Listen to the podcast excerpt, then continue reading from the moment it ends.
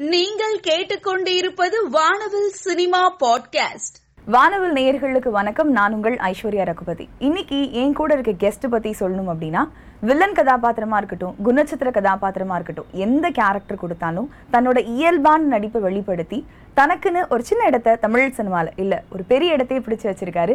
S நடிகர் mime Gopi அவர்களை welcome பண்ணலாம். வணக்கம் சார் வணக்கம் சாரா அண்ணா. வணக்கம் அண்ணா. வணக்கம் தங்கையே வாழ்க பல்லாண்டு வாழ்க வளமுடன். நன்றிகள் பல. நல்லா இருக்கீங்களா? சூப்பரா இருக்கு தங்கச்சிமா எனக்கு தங்கச்சிமா கடவுள் சித்தம் பெரிய ஆசீர்வாதம். சூப்பரா இருக்கேன். ஸோ இப்போ நீங்க ஒரு பிரபலமான நடிகர். ஆமா. அது தெரியல தங்கச்சிமா அப்படி ஒரு வேலை இருந்தால் சந்தோஷம். ஆ, நீங்க ஒரு பிரபலமான நடிகர். ஸோ இந்த கோபிநாதன்ல இருந்து இந்த மைம் கோபிக்கு ஒரு டிரான்சிஷன் நடந்துச்சுல்ல அந்த டிரான்சிஷன் பத்தியும் நான் ஒரு நடிகன் எனக்கு வந்து நடிப்பு வரும் நான் ஒரு ஆர்டிஸ்ட் அப்படின்னு நீங்க உணர்ந்த தருணம் பத்தியும் சொல்ல முடியுமா? இது வரைக்கும் நடிப்பு வந்தால் தெரியாது தங்கச்சிமா எனக்கு அது. அது அது இயக்குனருடைய பார்வையில் இருக்க விஷயம்தான் நான் மைம் கோப்பியாக மாறுறதுக்கான காரணம் எங்களோட கல்லூரி காலகட்டம் தான். அதில் மைம் பண்ணி நிறைய காம்படிஷன் போகிறதுனால அதில் கிடச்ச ஒரு விலாசம் தான் அது ஒரு விசிட்டிங் கார்டு அதுக்கு மூலிமா சவுத் ஜோன் நேஷனல்ஸ் தான் போய் வின் பண்ணும் அதுக்கு அதுக்கு ஒரு குரு தேவைப்படுது. எனக்கு மைம் கொடுத்த குரு ஐயா வந்து மாளிகை ஐயா. அது எங்கும் சொல்லுவோம் எப்போ என் குரு அவர். அவங்க எனக்கு கற்றுக் கொடுத்ததுனால தான் மைம்னு ஒரு ஆர்ட் இருக்குன்னே தெரியும் எனக்கு. இல்லைன்னா கண்டிப்பாக தெரிஞ்சிருக்க வாய்ப்பே கிடையாது. அந்த காலகட்டம் ரொம்ப நல்ல ஜாலியாக இருக்க ஒரு காலகட்டம். சின்ன வயசு பிள்ளைங்களாம் நல்லா ஊர் சுற்றுவோம் நான் படித்தது பச்சைமீன் கல்லூரி. கல்லூரிக்குள்ளே நிறைய காம்படிஷனுக்குள்ளே போக சில பேர் எந்த கல்லூரியும் கேட்பாங்க. வி ஆர் ஃப்ரம் பச்சை பாஸ் அப்படின்னா பச்சை பாஸா? அப்படி ஒரு இழிவு இருக்கும். அது பெரிய வழியை கொடுத்துச்சு முதல்ல. என்னடா நம்ம காலேஜ் பேர் எங்கே சொன்னாலும் ஏன்டா அப்படி ஒரு இழுவே இருக்குது அப்படின்னா ஏன்னா பார்க்குற கண்ணோட்டம் மாறிடுச்சு. அதனால அந்த விஷயம் இருந்துச்சு. எப்போதுமே உருவத்தை பார்த்து இடம் போட்டுருவேன்ல. இப்போ என்னை பார்த்த உடனே வர சொல்ல சொல்லுவாங்க ரொம்ப ரக்குடாக இருக்கான் மோசமானா இருப்பான் உங்களுக்கு நல்லா நல்லா சரக்கடிப்பான் எல்லா வேலையும் பண்ணுவான். ஆனால் பாரு அப்படின்னு. ஆனால் பழகிறதுக்கு முன்னாடி முடிவு பண்ணிடுறோம். அந்த ஒரு காலகட்டம் அப்படி தான் இருந்துச்சு. அந்த கல்லூரி பேர் சொன்ன உடனே எனக்கு அப்படி இருந்தது. அதுக்கப்புறம் எங்கள் டீமெல்லாம் ஒன்றா சேர்ந்து ஒரு விஷயத்த பண்ணுவோம் அப்படி முடிவு பண்ணி அதுக்கான முயற்சி பண்ணி நாங்கள் எங்கே போனாலும் காம்படிஷனுக்குள்ளே போவோம் பர்ஃபார்ம் பண்ணுவோம் முடிச்சுட்டு நாங்கள் பாட்டு வந்துடுவோம் யாராவது ஒருத்தர் மட்டும் நின்று ப்ரைஸ் வாங்கிட்டு வருவாங்க. கண்டிப்பாக ப்ரைஸ் அடிப்போம். ஏன்னா அவ்வளோ வெறி எங்களுக்கு. ஏன்னா எங்கள் கல்லூரி பேர் பெருசாக தெரியணும் அப்படின்றதுக்காக. நீங்க மெட்ராஸ் படத்துக்கு அப்புறம் ரொம்ப பரிச்சயமான நடிகரா மாறிட்டீங்க. பட் அதுக்கு முன்னாடியும் நீங்க நிறைய படங்கள்ல வந்து நடிச்சிருக்கீங்க. உங்களோட சினிமா பயணம் அப்படின்றது எப்படி தொடங்குச்சு? உங்களோட முதல் பட அனுபவம் பத்தி. எல்லாருக்கும் ஆசைகள் என்பது நிறைய இருக்குமா சினிமா அந்த பிடிக்காத மக்களே கிடையாது. நீங்கள் கேமரா பிடிக்க வரியாடாலாம் வரமாட்டேன்னு ஆர்ட் டேரக்டர் ஒர்க் பண்ண வரீங்க கேட்டால் வரமாட்டோம் நடிக்க வரீங்க கேட்டால் உடனே வரும். அது எல்லாரும் சொல்லுவோம். உடனே ஒத்துப்போம். நடிக்க வர ஆ வரேனே ஆனால் இருக்கிறது ரொம்ப கஷ்டம் நடிக்க தான். அது எப்போ நான் உணர்ந்தேன் என்பதை தாண்டி முதல்ல நான் வாய்ப்பு தேடி அலையும் போது நிறைய படங்களுக்கு வாய்ப்பு கிடச்சிது. சின்ன சின்ன கதாபாத்திரம் கிடச்சிது. அப்போது ஒரு பரிச்சயமான ஒரு கதாபாத்திரம் தேவைப்படுறதுனால ஜி மாரிமு சார் தான் எனக்கு முதல்ல வாய்ப்பு கொடுத்தாங்க. அவங்க தான் கண்ணும் கண்ணும் ஒரு படம் வந்து எனக்கு வாய்ப்பு கொடுத்து கோபி கதாபாத்திரம் இருக்குது அப்போ நாங்கள் நிறைய ஷோஸ் பண்ணுவோம். அப்போ நாங்கள் ஷோ பண்ண போகும்போது நல்லா பர்ஃபார்ம் பண்ணுறிய மை வாயா அப்படின்னு சொல்லி கூப்பிட்டுட்டு ஒரு மெட்ராஸ் சார்ந்த ஒரு பையனாக ஒரு ஒரு கதாபாத்திரம் இருந்துச்சு. அந்த பிரசன்னா நடிச்சிருப்பாங்க அந்த படத்தில். ரொம்ப அழகாக நடிச்சிருப்பாங்க. அப்போ ஜி மான்போத் சார் பிரசன்னோட ஃப்ரெண்டு நீங்கள் அப்படின்னு. அந்த அனுபவம் பெரிய அனுபவம் எனக்கு. ஏன்னா நான் திட்டுவாங்க அதனாலே கிடையாது. டெய்லி போய் திட்டுவாங்க. ஏன் அப்படின்னா மைம் பண்ண சொல்ல பெரிய டைலாக் என்பது கிடையாது. நிறைய எக்ஸ்பிரஷன் மூலிமா கன்வே பண்ணக்கூடிய விஷயங்கள்மா இதில் நிறைய டைலாக் வந்து டிலேயில் வரும். எனக்கு புரிகிற தன்மை இருக்காது. சினிமா ரொம்ப கஷ்டமாக இருந்துச்சு எனக்கு. எனக்கு மைம் பண்ணது ரொம்ப ஈஸி நீங்கள் ஒன் ஹவர் மைம் பண்ண சொல்ல பண்ணுவோம். ஒரு நாள் ஃபுல்லாக மைம் பண்ணுவோம். ஆனால் ஒரு டைலாக் பேசுறதுக்கு எத்தனை கஷ்டம் இருந்துச்சு? ஏன்னா டைலாக் பேசணும் அதுக்கு முகபாவம் படிக்கணும் பக்கத்தில் இருக்க ஆர்டிஸ்ட்டை பார்க்கணும் அதுக்கு ஒரு அசைவு இருக்கும் அந்த ப்ராப்பர்ட்டி சேர்த்துக்கணும் இவ்வளோ விஷயத்தையும் அப்படி பண்ணிட்டு போகணும். அது ரொம்ப கஷ்டமாக இருந்து அப்போது மாரிமு சார் ரொம்ப திட்டுவாங்க. கொஞ்ச நாளுக்கு அப்புறமா என்னாச்சுன்னா அது சிரிக்க ஆரம்பிச்சிட்டேன் நான். அதை ஜாலியாக எடுத்துக்க ஆரம்பிச்சிட்டேன். அதுக்கப்புறம் சினிமா வேண்டாம் முடிவு பண்ணி வெளியே போயிட்டேன். சினிமா வேணாடா சாமி இதை விட போதும் நிறுத்தி போ அப்படின்னு. ஏன்னா ரொம்ப கஷ்டமாக இருந்தது. நடிக்கிறது ரொம்ப கஷ்டமாக இருந்தது. அப்புறம் என்னை சார்ந்த மக்கள் என் குரு மக்கள் என் குருமார்கள் எல்லாம் சொன்ன விஷயம் மைமே பண்ணுறடா சினிமா பண்ண முடியாதா? ரொம்ப ஈஸிடா அதை புரிஞ்சுக்க அப்படின்னாங்க. ஸோ மைமையும் சினிமாவும் புரிஞ்சதுக்கு ஒரு ஒரு காலகட்டம் தேவைப்பட்டுச்சு அதுக்கப்புறமா சினிமா புரிஞ்சுக்கிட்டோம். ரொம்ப ஈஸியாக இருந்தது. மைமுக்கு ஜாஸ்தி நடிக்கணும். சினிமா கொஞ்சம் நடித்தா போதுமானது. அது ரொம்ப ஈஸியாக இருந்தது நடிக்கிறதுக்கு. எனக்கு ஈஸியாக தெரிஞ்சது அப்போது அதுக்கப்புறம் டைலாக்கை மகப் பண்ணிக்கணும். இது கூட வேலை பார்த்தா போதுமான இருந்துச்சு. அதுக்கப்புறம் வேலை பார்க்கும்போது அப்போ சின்ன சின்ன படங்கள் பண்ணும்போது ரஞ்சித் தம்பியை கூப்பிட்டு ஆடிஷன் வச்சாங்க மெட்ராஸ் படத்துக்கு. அப்போ கூப்பிட்டு தம் இந்த டைலாக் ஒரு வேலையாக சொல்லுவாங்க இந்த டைலாக் பர்ஃபார்ம் பண்ணி நான் சூப்பராக தான் பண்ணுறேன் பெரிய படம் பண்ணணும் தானே நான் என்னண்ணா நீ? அப்படின்னா நான் அப்படியே எனக்கு ரஞ்சித் தம்பியை முன்னாடியே தெரியும் தம்பியை. எனக்கு தம்பி நான் கல்லூரி படிக்க சொல்ல தம்பியும் கல்லூரி படிக்கும்போது நான் சிபிஐ பார்க்க போயிருக்கேன் தம்பி. தம்பி முதல் படத்தில் சைன் பண்ணும்போதும் அதுக்கு ஒரு கதாபாத்திரம் வச்சு அண்ணா நீ பண்ணலாம் இது மாதிரி மக்கள்லாம் இருக்காங்க. என் மக்கள் நிறைய பேர் அங்கே தான் நடிப்பாங்க. நிறைய பேர் இங்கேருந்து வர ஸ்டுடியோவில் இருக்க மக்கள் நிறைய பேர் நிறைய பேர் நடிக்கிறாங்க. நிறைய பேருக்கு பெரிய வாழ்க்கை கிடச்சிருக்கு. அப்படி எனக்கு வாழ்க்கை கொடுத்தது ரஞ்சித் தம்பியாக தான் பண்ணா. அது பெரும்பாலும் ஒரு கதாபாத்திரம் கொடுத்து அந்த கதாபாத்திரத்துக்கு நிறைய பேர் சண்டை போட்டாங்க. அதை கோபியனை தான் பண்ணுவாங்க அப்படின்னு முடிவு பண்ணி அந்த கதாபாத்திரத்தை கொடுத்து அந்த கதாபாத்திரம் பெருசாக பேசப்பட்டுச்சு. அதுக்கப்புறமா வில்லனாக அங்கீகரிக்கப்பட்டேன். அதுக்கு முழுக்க முழுக்க காரணம் ரஞ்சித் தம்பியா மட்டுமே. இன்றைக்கி நான் வில்லனாக தெரியறதுக்கு முக்கிய காரணம் முதல் காரணம் என்பது ரஞ்சித் தம்பியா. என் வாழ்க்கையை ரொம்ப அழகுபடுத்துனது ரஞ்சித் தம்பியா. அது என்றைக்கும் சொல்லுவேன் எப்போ சொல்லுவேன். நான் எல்லா மேடையும் சொல்லுவேன். ஏன் அப்படின்னா வாழ்க்கையை மாற்றி விட்டதே மெட்ராஸ் தான் எனக்கு. இல்லைன்னா நான் ஒரு ச ஒரு நடிகராக தெரிஞ்சிருப்பேன். நான் வில்லனாக தெரியறதுக்கான பெரிய அங்கீகாரம் கடை அது ரஞ்சித் தம்பியா கொடுத்தது. அது என்றும் காலத்தில் நான் கடமைப்பட்டிருக்கேன். ஆனால் தமிழ் சினிமாவில் இருக்கக்கூடிய முக்கியமான நடிகர்கள் ரஜினிகாந்த் தனுஷ் அஜித் விஜய் அப்படின்னு எல்லாரோடையும் நடிக்கிறது அவ்வளோ ஈஸியான ஒரு வேலை கிடையாது. நீங்கள் எல்லாரோடையுமே நடிச்சிருக்கீங்க. ஒரு பர்ஃபார்மர்கிட்ட இந்த கேள்வி நான் கேட்கக்கூடாது தான் இருந்தாலும் கேட்குறேன் மன்னிச்சிருங்க. என்றைக்காவது நர்வஸாக ஃபீல் பண்ணியிருக்கீங்களா எல்லா படங்களும் அப்படி தான் இருக்கும்மா. எனக்கு எனக்கு பயம் இல்லாத போன காலகட்டமே கிடையாது. எல்லா படத்துக்கும் பயம் இருக்கும் எனக்கு. எல்லா சீன்லையும் பயம் இருக்கும். ஏன் அப்படின்னா அந்த கதை அந்த அந்த கதாபாத்திரம் ரொம்ப அழகாக பண்ணிடணும் முதல் விஷயம். ப்ரெசென்ட் பண்ணும்போது பெரிய ஜாம்பவங்கள் இருப்பானுங்களே. அவங்க முன்னாடி நல்லா பர்ஃபார்ம் பண்ணணும் அந்த அந்த பயம் இருக்கும் எப்போதுமே இருக்கும்.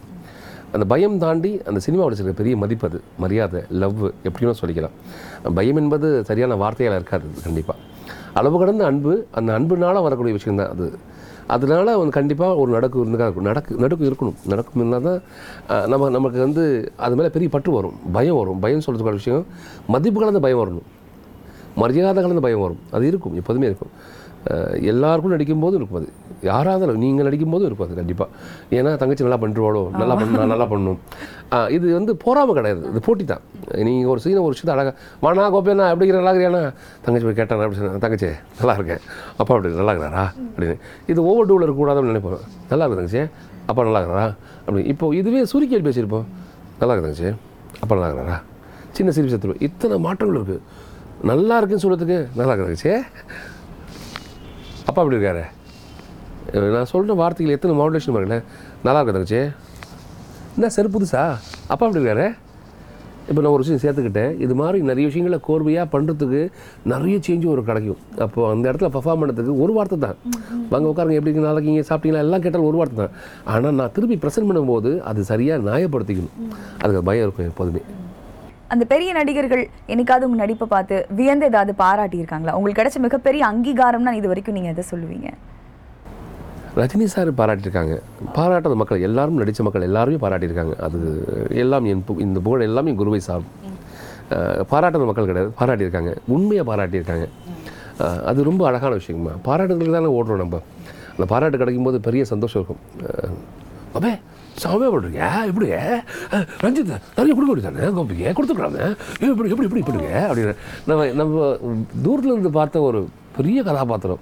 அவங்க முன்னாடி நம்ம பேசும்போது அந்த சந்தோஷம் இருக்குது அந்த அளவில் கடகாது தம்பி எல்லா மக்களும் அப்படி தான் விஜய் சார் இருக்கட்டும் அஜித் சார் ஆகட்டும் தனுஷ் சார் ஆகட்டும். நடித்த மக்கள் எல்லாருமே சக மனிதனை அழகாக பாராட்டக்கூடிய தன்மை எப்போதுமே இருக்கும். அது சிறந்த விஷயம் அது உண்மையிலேயே தமிழ் தெலுங்கு மலையாளம்னு கிட்டத்தட்ட அறுபது எழுபது படங்களுக்கு மேலே பண்ணிட்டீங்க. இந்த ஜேர்னியை எப்படி பார்க்குறீங்க ரொம்ப அழகான விஷயம். சினிமாவே ரொம்ப அழகுமா இங்கே மொழி கிடையாது கிடையாது சினிமாவுக்கு நீங்கள் எந்த மொழியிலும் படம் பண்ணலாம் அந்த புரிகிற தன்மை தான். அந்த புரிதல் மட்டும் அழகாக கிடச்சிச்சு அப்படின்னா இங்கே மொழி என்பது பேரிகேட்ஸே கிடையாதுங்கம்மா. நீங்கள் எந்த மொழி வேணால் படம் நான் கொரியன் மொழி படம் பண்ணுவேன். நீங்கள் இது வரைக்கும் பேசாத மொழி ஜிப்ரிஷ்னு சொல்ல ஒரு படம் பண்ணணும்னா படம் பண்ணுவேன். இங்கே தேவை emotion tagli, la papa la tagli, opere licenza, ambrita. A trele papa rigara tupu opeleta. అసలు కలక పోయా నేను సరే பாபா பள்ளி சொல்லப்பா போய் ஒரு ஹோபோ ஹோபோ அங்கேயா இப்போ நான் என்ன பண்ணியிருக்கேன்? எமோஷன் மொழியே பேசியிருக்கேன் ஆனால் எமோஷன் கம்மியாக இருக்குது காரணம் நான் உள்வாங்கியிருக்கேன் அவ்வளோதான் இது மொழியே தேவையில்லை. இப்போ ஒரு நடிகனுக்கு என்ன தேவை என்பது புரிதல் மட்டும்தான். அந்த புரிதல் கிடச்சிட்டாலே நீ பர்ஃபார்ம் பண்ணிடுவேன். What is the procedure to join your class sir அதுக்கு ஒரு நீ எதை நேசிக்கிறாயோ அதுவாகவே மாறுவோமா அவ்வளோதான் அந்த நேசிப்பு உண்மையாக இருந்தாலே அது கண்டிப்பாக கிடச்சிடும் மொழின்றது தடையே இல்லை அப்படின்னு சொல்லிட்டீங்க. பட் இந்த ஃபேமிலி மேன் வெப் சீரிஸ் பண்ணீங்கல்ல ஹிந்தியில் பண்ணீங்க. அப்போ ஏதாவது ஒரு லாங்குவேஜ் பேரியர் ஃபீல் பண்ணீங்களா? கண்டிப்பாக இருக்கும்மா. கண்டிப்பாக இருக்கும். இப்போ நான் அது பண்ணும்போது ஸ்ரீலங்கன் தமிழ் பேசணும் எனக்கு சுட்டு போட்டாலும் தமிழே வராது. அதுவும் ஸ்ரீலங்கன் தமிழ் பேசணும் அப்படின்னு ரொம்ப கஷ்டப்பட்டோம். ரொம்ப ரொம்ப கஷ்டமான விஷயம் தான் அது. கற்றுக்கணும் அவ்வளோதான் இது கற்றுக்கிறது தானே நம்ம. எல்லாத்தையும் கற்றுட்டு தான் வரும்மா. எது நீங்கள் பிறக்கும்போது தவழ்ந்தோம் நீங்கள் நடக்கிறோம் ஓடுறோம் இது எப்போ கற்றுக்கிட்டீங்க பிறக்கும் போது ஓடுனீங்களா? பிறக்கும்போது சாப்பிட்டீங்களா? பல்லே கிடையாது. நான் கற்றுக்கிட்டேன் இங்கே இங்கே கற்றல் தான் ரொம்ப அழகு. இந்த கற்றுக்கிறதுக்கு மனப்பான்மையாக தேவைப்படுது. நான் கற்றுக்கிறேன்னு முடிவு பண்ணிக்கிறோம் கற்றுக்கிறதுக்காக உடைக்கிறோம் இந்த உழைப்பு உண்மையாக இருந்தாலே கற்றுக் கொடுத்துரும். நீங்கள் நிறைய யோசிக்கிறீங்க பேசும்போதே அடுத்த கேள்வி என்ன கேட்கலாம்? அதில் சும்மா கேட்டு பார்த்தேன். சொல்லுங்க. அவ்வளோதான் முடிஞ்சு பதில். இந்த சினிமா தவிர உங்களோட ஹாபீஸ்னா என்ன? டிராவல் பண்றது இல்ல புக்ஸ் படிக்கிறது அது மாதிரி ஏதாவது ஹாபி அப்படின்னு பெரிய அறிவாளியாக இருப்பேன் படிச்சு படிக்கிற பழக்கம் சுத்தமாக கிடையாது. எப்பாவது படிப்போம். மக்களோட நிறைய பேசுவோம் பழகுவோம் ஸ்டுடியோவில் இருப்போம் மைம் பண்ணுவோம். மைம் நிறைய பண்ணுவோம். மைமுக்கு ரிசர்ச் பண்ணுவோம். நிறைய மக்களுடைய ஃப்ரெண்ட்ஸோட பேசுவேன். நிறைய இங்கே கடை ஒன்று வச்சிருக்கான் சுரேஷ் தான் பேசுவேன். கையேந்தி போட கடை வச்சுருக்காங்க. அவன் படிச்சது சிஏ படித்தாங்கம்மா படித்து முடிச்சுட்டு ரோட்டில் கடை போட்டிருக்கான். காலையில் டிஃபன் கொடுப்பான் மதியம் சாப்பாடு பிரியாணி கொடுப்பான். நைட்டு வந்து தோசைலாம் போட்டு தருப்பான் நான் அங்கே தான் போய் சாப்பிடுவோம் எல்லாருமே. சிஏ படித்த பையன் ஒரு தெருவில் கடை போட்டு அதில் வர பணத்தை எடுத்து நிறைய பேர் படிக்க வைக்கிறான். எனக்கு பயங்கர இம்ப்ரெஸ் ஆச்சு அது. ஸோ நம்ம சார்ந்திருக்க மக்கள் எல்லாருமே ஏதோ ஒரு விஷயத்தை பண்ணிகிட்டே இருக்காங்க. நம்மளும் பண்ணணும் அவ்வளோதான் அதனால் நாங்கள் எல்லாம் ஹோம் போவோம். ஹோமுக்கு ட்ரெயின் பண்ண போவோம். ரொம்ப அழகான நேரத்தை செலவழிக்கிறதுக்காக எல்லா விஷயத்தையும் பண்ணுவோம். சேரிட்டபிள் திங்ஸ் நீங்க நிறைய பண்றீங்க. நான் கேள்விப்பட்டேன். குழந்தைங்களுக்கு முடியாதவங்களுக்கான உதவிகளை நீங்க பண்றீங்க அப்படின்ற விஷயத்தோட தான் நான் வந்தேன்.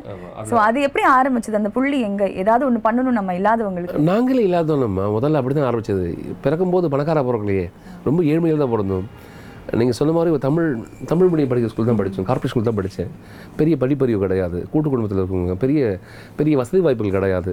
நாங்கள் வசதி வாய்ப்புகள் வரத்துக்கே எனக்கு ஒரு முப்பது வருஷம் மேலாச்சு. நான் நினச்சிட்ட சாப்பிட்றதுக்கே ஒரு முப்பத்தி நாலு வருஷம் ஆச்சு அப்போ இது இந்த மாதிரி இருக்க குழந்தை எத்தனை பேர் எனக்கு படிப்பு படிப்புக்கு ஸ்பான்சர் பண்ணது வந்து எஸ்எம் ஸ்போர்ட்ஸ் அண்ணான்னு ஒரு அண்ணா இருக்காங்க.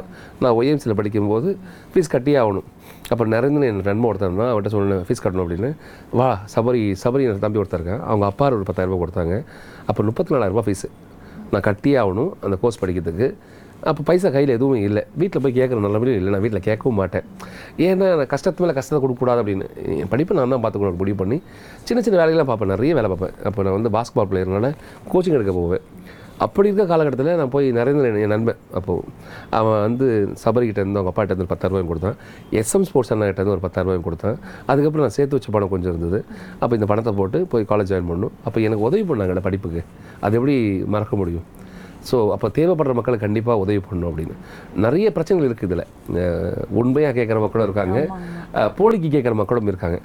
ஸோ முதல்லலாம் வந்து அப்படியே ஜாலியாக எல்லாருக்கும் ஓப்பன் டு ஆல் தான். எல்லாம் வாங்க போகலாம் ஜாலியாக போகலாம் அப்படின்னு. அப்படி ஆரம்பிச்சது. அதுக்கப்புறம் யாருக்கு தேவை அறிஞ்சு உதவிப்படுத்துறது ரொம்ப முக்கியமானது. அதுக்கப்புறம் தேவை அறிஞ்சு உதவி பண்ண ஆரம்பித்தோம். அதுக்கப்புறம் எல்லாரும் வருஷத்துக்கு ஒரு தடவை ஃப்ளைட்டில் கூட்டு போவோம் எல்லாருமே இங்கேருந்து போன ஒரு கோவிட்டில் மட்டும் தான் கூட்டு போகல. வருஷம் வருஷம் கூட்டு போவோம். இதுக்கு முன்னாடி விடுபட்ட மக்களை கூட்டு போகணும் ஒரு இருபத்தி மூணு பேரை. சூப்பர்.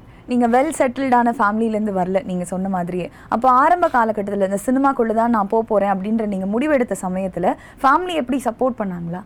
கடவுள் சுத்தம் பெரியவங்களோட ஆசீர்வாதம். இது வரைக்கும் என் அண்ணா வந்து என் அண்ணா தான் குடும்பத்தை பார்த்துக்கிட்டாங்க. சிறு வயசுலேயே தகப்பன் இறந்துட்டாங்க. நான் சின்ன வயசாக இருக்கும்போது.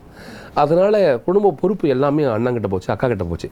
அக்காவும் அண்ணாவை தான் பார்த்துக்கிட்டாங்க. ரொம்ப சின்ன வயசு. அண்ணா வந்து அப்போது பதினொன்றாவது படிக்கிறாங்க. அக்கா டுவெல்த்து முடிச்சுட்டு வீட்டில் எங்களுக்கெல்லாம் சாப்பாடாக்கி போட்டு அந்த படிப்பை நிறுத்திட்டு நல்லா படிக்கிற மக்கள் ரெண்டு பேருமே. ஆக்சுவலாக அவங்க தான் படிச்சிருக்கணும். நாங்கள் மக்கு எங்களுக்கு படிப்பு வந்துச்சு எங்களுக்கு படிப்பு வரல. எங்களை பள்ளி படிப்பு சேர்க்கறதுக்காக அவங்க எல்லா விஷயத்தையும் விட்டுட்டு எங்களை பார்த்துக்கிட்டாங்க. ஒரு அஞ்சு பேர் தகப்பன் இல்லை கூட்டு குடும்பம் எல்லாருமே அப்படி பத்துக்கு பத்து ரூமில் இருப்பாங்க அங்கே சித்தப்பா இருப்பாங்க சித்தி இருப்பாங்க.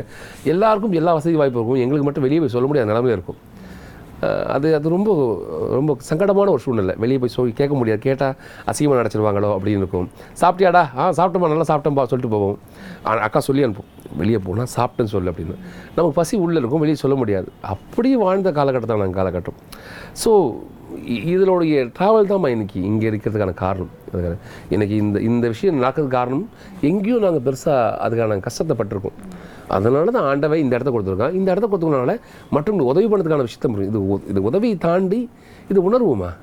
நான் ஒரு டீ வாங்கி கொடுத்தேன். டீ வாங்கி கொடுத்தேன்ல? பார்த்தியா அப்படி பேசுகிற அப்படின்னு லே சோறு வாங்கி கொடுத்தல அப்படி சொல்லி காட்டுறதுக்காக வரவே இல்லைங்க சொல்லி காட்டினா அது அது வந்து அது அது வார்த்தைகளே கிடையாதும்மா. இது சொல்லி காட்டுறதுக்கான கிடையாது. இது உணர்வு அழகான உணர்வு. என் தங்கச்சி டீ வாங்கி கொடுத்தா என் கடமை நான் வாங்கி கொடுக்க கடமை. என் தம்பிக்கு சாப்பாடு கொடுக்குறது கடமை. கடமை தான் செய்கிறேன் நான். அது எப்படி உதவியாக மாறும் அப்படின்னா ஆனால் அதுக்கு பேர் உதவின்னு வந்துருச்சு. அதனால் உதவின்னு சொல்கிறோம் அவ்வளோதான் அண்ட் உங்களுக்கு மூன்று முகங்கள் இருக்கிறதா நான் பார்க்குறேன். ஸ்டேஜில் பெர்ஃபார்ம் பண்ணுற மைம் கோபி அவர்கள் நடிகர் மைம் கோபி அவர்கள் அண்ட் ட்ரெயின் பண்ணுற மைம் கோபி அவர்கள். இந்த மூணில் உங்களுக்கு ஃபேவரட்டான மைம் கோபி யாரு?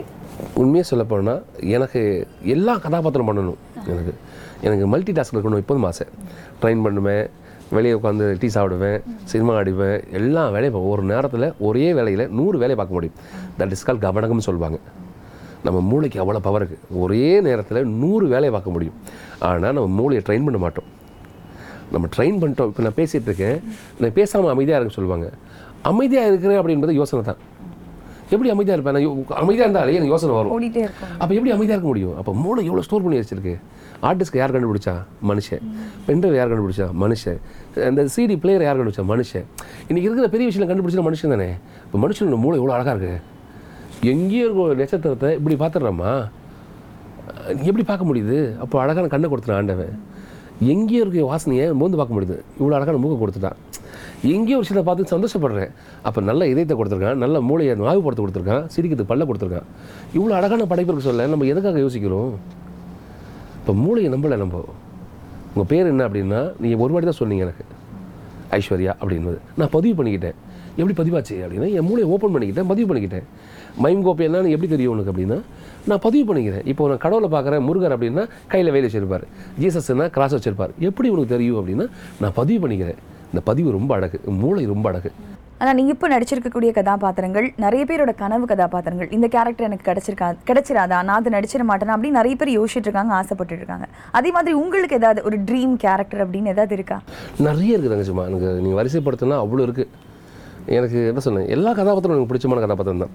ரொம்ப பிக்லியரான ஒரு கதாபாத்திரம் பார்த்தா எனக்கு பண்ணணும் ஆசைப்படுவேன். நாங்கள் மான் ஒன்று பண்ணுவோம். ஒரு தெய்வ குழந்தைய வச்சு ஒரு கதை அந்த கதை. ஒரு அம்மா ஒரு தெய்வ குழந்தைய வளர்க்குறதுக்கு இந்த உலகத்தில் எவ்வளோ கஷ்டப்படுறாங்க? ஸ்கூல் போனால் ஸ்கூலில் சேர்க்க மாட்டாங்க. விளையாட போனால் விளையாட சேர்க்க மாட்டாங்க. அவனை எல் தனியாக ஒரு ஸ்பெஷல் ஸ்கூலில் போகணும்னு சொல்லுவாங்க. அப்போ எப்போ அந்த குழந்தை எப்போ நார்மல் ஆகும்? இப்போ நார்மலாக இருக்குது நார்மலான பசங்களை சேர்ந்தா தான் நார்மல் குழந்தை. ஆனால் பார்க்க போட மாட்டாங்க. அப்போ ரொம்ப ஹைப்பராக இருக்கான் அவன் கத்திட்டே இருக்கான் அப்படின்னா. கத்துவான் குழந்தை கத்துவோம். அந்த குழந்தை கடவுளுக்கு சமமான குழந்தை. அந்த குழந்தைக்கு நிறைய அட்டென்ஷன் கொடுக்கணும் நம்ம. அப்படி ஒரு ப்ளே பண்ணுவோம் ஒன் ஹவர் மைண்ட் பண்ணுவோம். முடிச்சுட்டு போகும்போது எல்லாம் கண்ணீர் விட்டு ஒவ்வொன்று உட்கார வச்சு தான் போவாங்க. ஏன்னா அந்த குழந்தையோட வாழ்க்கையை வச்சு நாங்கள் பண்ணியிருக்கோம். ஸோ இதை பண்ணும்போது நான் அந்த குழந்தைய மாறிப்பேன். எனக்கு அந்த ஏன்னா கரண் தம்பிங்க இங்கே இந்த பிள்ளை. இந்த ஸ்டுடியோ வந்து அவனுக்காக தான் ஆரம்பிச்சது முதல்ல. கரண் வந்து ஒரு தெய்வ குழந்தை. அவனுடைய வாழ்க்கையில் அவ்வளோ விஷயம் அவன் இன்னம்னு ஒரு படத்தில் ஹீரோ நடிச்ச தம்பி. என்றைக்கும் ஃபோன் பண்ணால் கோபேனா சொல்லு கோபேனா. என்ன கோபேனா? எங்கே இருக்கீங்க? ஷூட்டிங்கில் இருக்கீங்களா? பிஸியாக இருக்கீங்களா? பிஸியாக இருக்கிறவங்க. உடனே கட் பண்ணிடுவான் அவன் லவ் அவ்வளோ உண்மையாக இருக்கும். பொய் புரட்டு ஏமாற்றுத்தனம் என்பது எதுவும் கொஞ்சம் கூட கிடையாதும்மா அவ்வளோ உண்மையாக இருக்கும். அவனுக்கு தேவை என்ன அப்படின்னு கேட்டால் பிரியாணி. விஜய் சார் ரொம்ப பிடிக்கும். விஜய் அண்ணா ரொம்ப பிடிக்கும். அவனை சினிமா பார்க்கணும். அவ்வளோதான் பெருசாக எந்த ஆசையும் கிடையாது. அவனுக்கு காது கொடுத்து கேட்கறதுக்கு மக்கள் கிடையாது. நான் கேட்பேன். தம்பி என்ன வேணும்? அப்படின்னு. எது வேணும்? சொல்லுங்கள் அவனுக்கு லவ் வரும். லவ் பற்றி சொல்லுவான். நிறைய விஷயம் வரும் அவங்க அம்மா அப்படி பார்த்துப்பாங்க அவனை. இன்றைக்கி அவனுக்கு ஒரு இருபத்தி ஆறு வயசு ஆகுதும்மா. லயலோட காலேஜில் படித்தான் காலேஜில் ரொம்ப கஷ்டப்பட்டு தான் காலேஜுக்கு போனான். அவனை பார்க்குற விதம் எல்லாரோட பார்க்குற விதம் மாறி போச்சு ஆனால் அதெல்லாம் உடச்சோன்னாங்க எல்லாத்தையும் உடச்சி அவன் தான் முதல்ல போய் பேசுவான். எந்த கல்லூரிக்கு போனாலும் அவனை கூட்டு போவேன். அவன் தான் ஸ்டேஜில் பேசுவான் முதல்ல. அவன் பேசி முடிச்ச உடனே ஆடியன்ஸ் எல்லாம் அப்படியே பயங்கர பிரமிப்பாக பார்ப்பாங்க அவனை. அதான் சொல்ல அந்த கைத்தட்டலுக்குள்ள அதுக்கு எப்படி சொல்லுவான் அப்படின்னா தம்பி போதும் தம்பி முடிச்சு சொல்லிட்டாங்க அப்படின்னு. உடனே மைக்க நான் ஒரு ரெண்டு நிமிஷம் பேசிக்கிறேன் பரவாயில்லைங்களா உங்களுக்கு அப்படின்னா காரணம் என்ன? க்ரௌட் என்ன சொல்லும்? பேசுக்கிறேன்னு காரன் அவங்க பேச சொன்னாங்க பாஸ் நான் பேசிக்கிறேன்னுவான். அவ்வளோ திறமசாலி. இப்போ நான் வந்து இப்போ நம்ம சினிமாவில் சென்சேஷனலாக போயிட்டு இருக்கக்கூடிய ஒரு படம் ரெண்டு படங்கள். அதில் ஒரு படத்தில் நீங்கள் நடிக்கிறீங்க அப்படின்ற ஒரு தகவலோட நான் வந்து உட்காந்துருக்கேன். அது சின்ன எக்ஸ்பீரியன்ஸ் வாரிசு படத்தில் நடிக்கிறேன் சும்மா அந்த வாரிசு படத்துக்கு வந்து டேட்டு வந்து ஒரு பெரிய பிரச்சனை இருந்துச்சு. அந்த டேட்டு இன்னைக்கு நாளைக்கு. அப்போ நசீர் தான் சொன்னாங்க. அந்த அந்த அந்த தேதியை வாங்கி கொடுத்தாங்க. அதுக்கப்புறம் பண்ண போகும்போது விஜய் சார் முன்னாடி பர்ஃபார்ம் பண்ணக்கூடிய விஷயம். விஜய் சார் கூட நான் பைரவா நடிச்சிருக்கேன். எனக்கு வழக்கம் இருக்கு விஜய் சார். நான் எப்படி பார்த்தனோ அதுல இருந்து ஒரு சின்ன விஷயம் கூட மாறவே இல்லை அப்படியே இருக்காங்க. அப்படியே ஜாலியாக பேசிட்டு ஜாலியாக இருந்தாங்க. நிறைய பேசணும் இந்த சீனோட டெப்த்து சூப்பராக இருந்தது. ஒரு பத்து நாள் நடிக்கக்கூடிய விஷயம் தான். சின்ன கதாபாத்திரமாக இருக்கா பெரிய கதாபாத்திரம் தெரியாது சும்மா பத்து நாள் விஜய் சார் கூட இருந்தோம். அதுக்கப்புறம் திருப்பி ஒரு மூணு நாள் இருந்துச்சு பதிமூணு நாட்கள் விஜய் சார் கூட நடித்தோம் அந்த பதிமூணு நாட்களும் நான் விஜய் சாரை வந்து பைரவாவில் எப்படி பார்த்தனோ அப்படியே பார்த்துருக்கேன். அதே எனர்ஜி அதே பர்ஃபார்மன்ஸ் இன்னும் இன்னும் பயங்கர மெருகே அவர் பேசுகிற வார்த்தைகள் அப்படியே கனெக்ட் ஆகுது நிறைய கனெக்ட் ஆகுது. அப்படி ஈர்ப்புத்தன்மைக்குள்ளே போயிருக்காரு போயிருக்கார். போகும்போதே அவரை எல்லாரும் பார்க்கணும் அப்படின்னு தோணுது. அந்த ஈர்ப்புத்தன்மைகளை வளர்த்து வந்து ரொம்ப சாத்தியம் கிடையாதுமா ரொம்ப ரொம்ப அபூர்வமான விஷயங்கள். அது கிடைக்கும் போது அது காரணம் என்ன அப்படின்னா அவ்வளோ பேர் அளவு வச்சுருக்காரு அதனால் அந்த ஈர்ப்பு சத்து கிடச்சிருக்கு. எனக்கு பெரிய சந்தோஷம் படத்தில் நடிச்சது. நீங்கள் இப்போது நிறைய பேரை ட்ரெயின் பண்ணிகிட்ருக்கீங்க இருக்கீங்க யங் டேலண்ட்ஸ் எல்லாம். இப்போ சினிமாக்குள்ளே வரணும் அப்படின்னு நிறைய பேர் இப்போ ஆர்வமாக இருக்காங்க. அவங்களுக்கு உங்கள் சார்பாக கொடுக்கக்கூடிய அட்வைஸ் அவங்க உள்ளே வந்தால் என்னெல்லாம் ஹேண்டில் பண்ணுறதுக்கு அவங்க தயாராக இருக்கணும்? எதுவுமே தேவையில்லை தங்கச்சிம்மா. முயற்சியும் உன்னோட விடாமுயற்சி தேவைப்படுது தங்கச்சிம்மா முதல்ல. பொறுமை தேவைப்படுது. சினிமாவுக்கு பொறுமை ரொம்ப ரொம்ப அவசியம். காத்திருத்தல் ரொம்ப ரொம்ப அவசியம். காத்திருத்தல் நம்மகிட்ட இருக்குமா? இருக்காது முதல்ல. இந்த பொறுமை என்பது இருக்காது. ஒரு ஒரு படத்தில் வாய்ப்பு கிடைக்கணும் அடுத்த வேலையை பார்க்க போயிடுவோம் ஒரு ஆறு மாதம் நமக்கு ஒரு விஷயம் கிடைக்கல அப்படின்னா ஏழாவது ஒரு வேலைக்கு போயிடுவேன். நான் சினிமாக்குள்ளே வந்து இருபத்தெட்டு இருபத்தொம்பது வருஷம் ஆகுது வரைக்கும். நான் வாய்ப்பு தேடி ஆரம்பித்தது கல்லூரி முடித்து ரெண்டாயிரத்தி பதினாலுக்கு அப்புறம் தான் பிரேக்கே எனக்கு. பதினாலுலேருந்து இப்போ வரைக்கும் வச்சுக்கலாமா இருபத்தி மூணு. இது வரைக்கும் வாழ்க்கையில் நிறைய அப்சைட் டவுன் வந்துருக்கும். ஒரு நாளைக்கு அப் இருக்கும் ஒரு டவுனில் இருக்கும். அது வாழ்க்கை. ரொம்ப சுவாரஸ்யமான விஷயம். என் மூளையை நான் யாருக்கும் அடமான வைக்க விரும்பல முதல் விஷயம். நான் ஒரு கம்பெனியில் வேலை பார்த்தேன் அப்படின்னா முப்பது நாள் வேலை பார்த்து முப்பத்தோராது சம்பளம் போகிறதுக்கு வெயிட் பண்ணிட்டுருப்பேன் ஏன் பயம். எனக்கு சம்பளம் வராமல் போச்சுன்னா சாப்பாடெல்லாம் போயிடும். சாப்பாடெல்லாம் போச்சுன்னா என் வீட்டில் கஷ்டப்படுவாங்க. என் வீட்டில் கஷ்டப்பட்டா எனக்கு கேள்வி கேட்பாங்க. எனக்கு கேள்வி கேட்டால் நான் பதில் சொல்லணும். ஒன்று மாற்றி ஒன்று வந்துட்டே இருக்கு கேள்வி கேட்பாங்க கேட்கணுமே உன்னுடைய வாழ்க்கையை ஒரு முறை தான் வாழ போகிற அது பிடிச்சவன வாழ்க்கை வாழ்ந்துக்கியே. நான் போகிற இடம் சினிமா தானே அதுக்கு நான் உடைக்கிறேன். அப்போ உடைப்பு உண்மையாக இருக்குது கண்டிப்பாக சினிமா கொடுத்துருமே அப்போ என்ன தேவைப்படுதுங்க? உடைக்கணும். கண்டிப்பாக உடைக்கணும். கடின உடைப்பு தேவைப்படுது. உழ உழ உழைச்சிட்டே இரு.